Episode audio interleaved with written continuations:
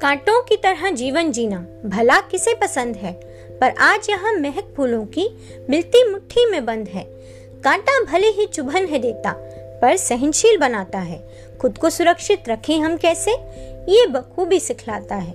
फूल अगर बनोगे तुम तो बेवजह तोड़े जाओगे। टूटकर बिखर गए तो पैरों से कुचले जाओगे।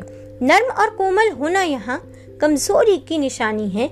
इतने भी ना सभ्य बनो, जो गुण भी लगे बेमानी है। फूलों से खुश रहना सीखो, कांटों से मजबूती तुम। दोनों का जो मिश्रण हो तो बनी है जीवन बूटी सुन।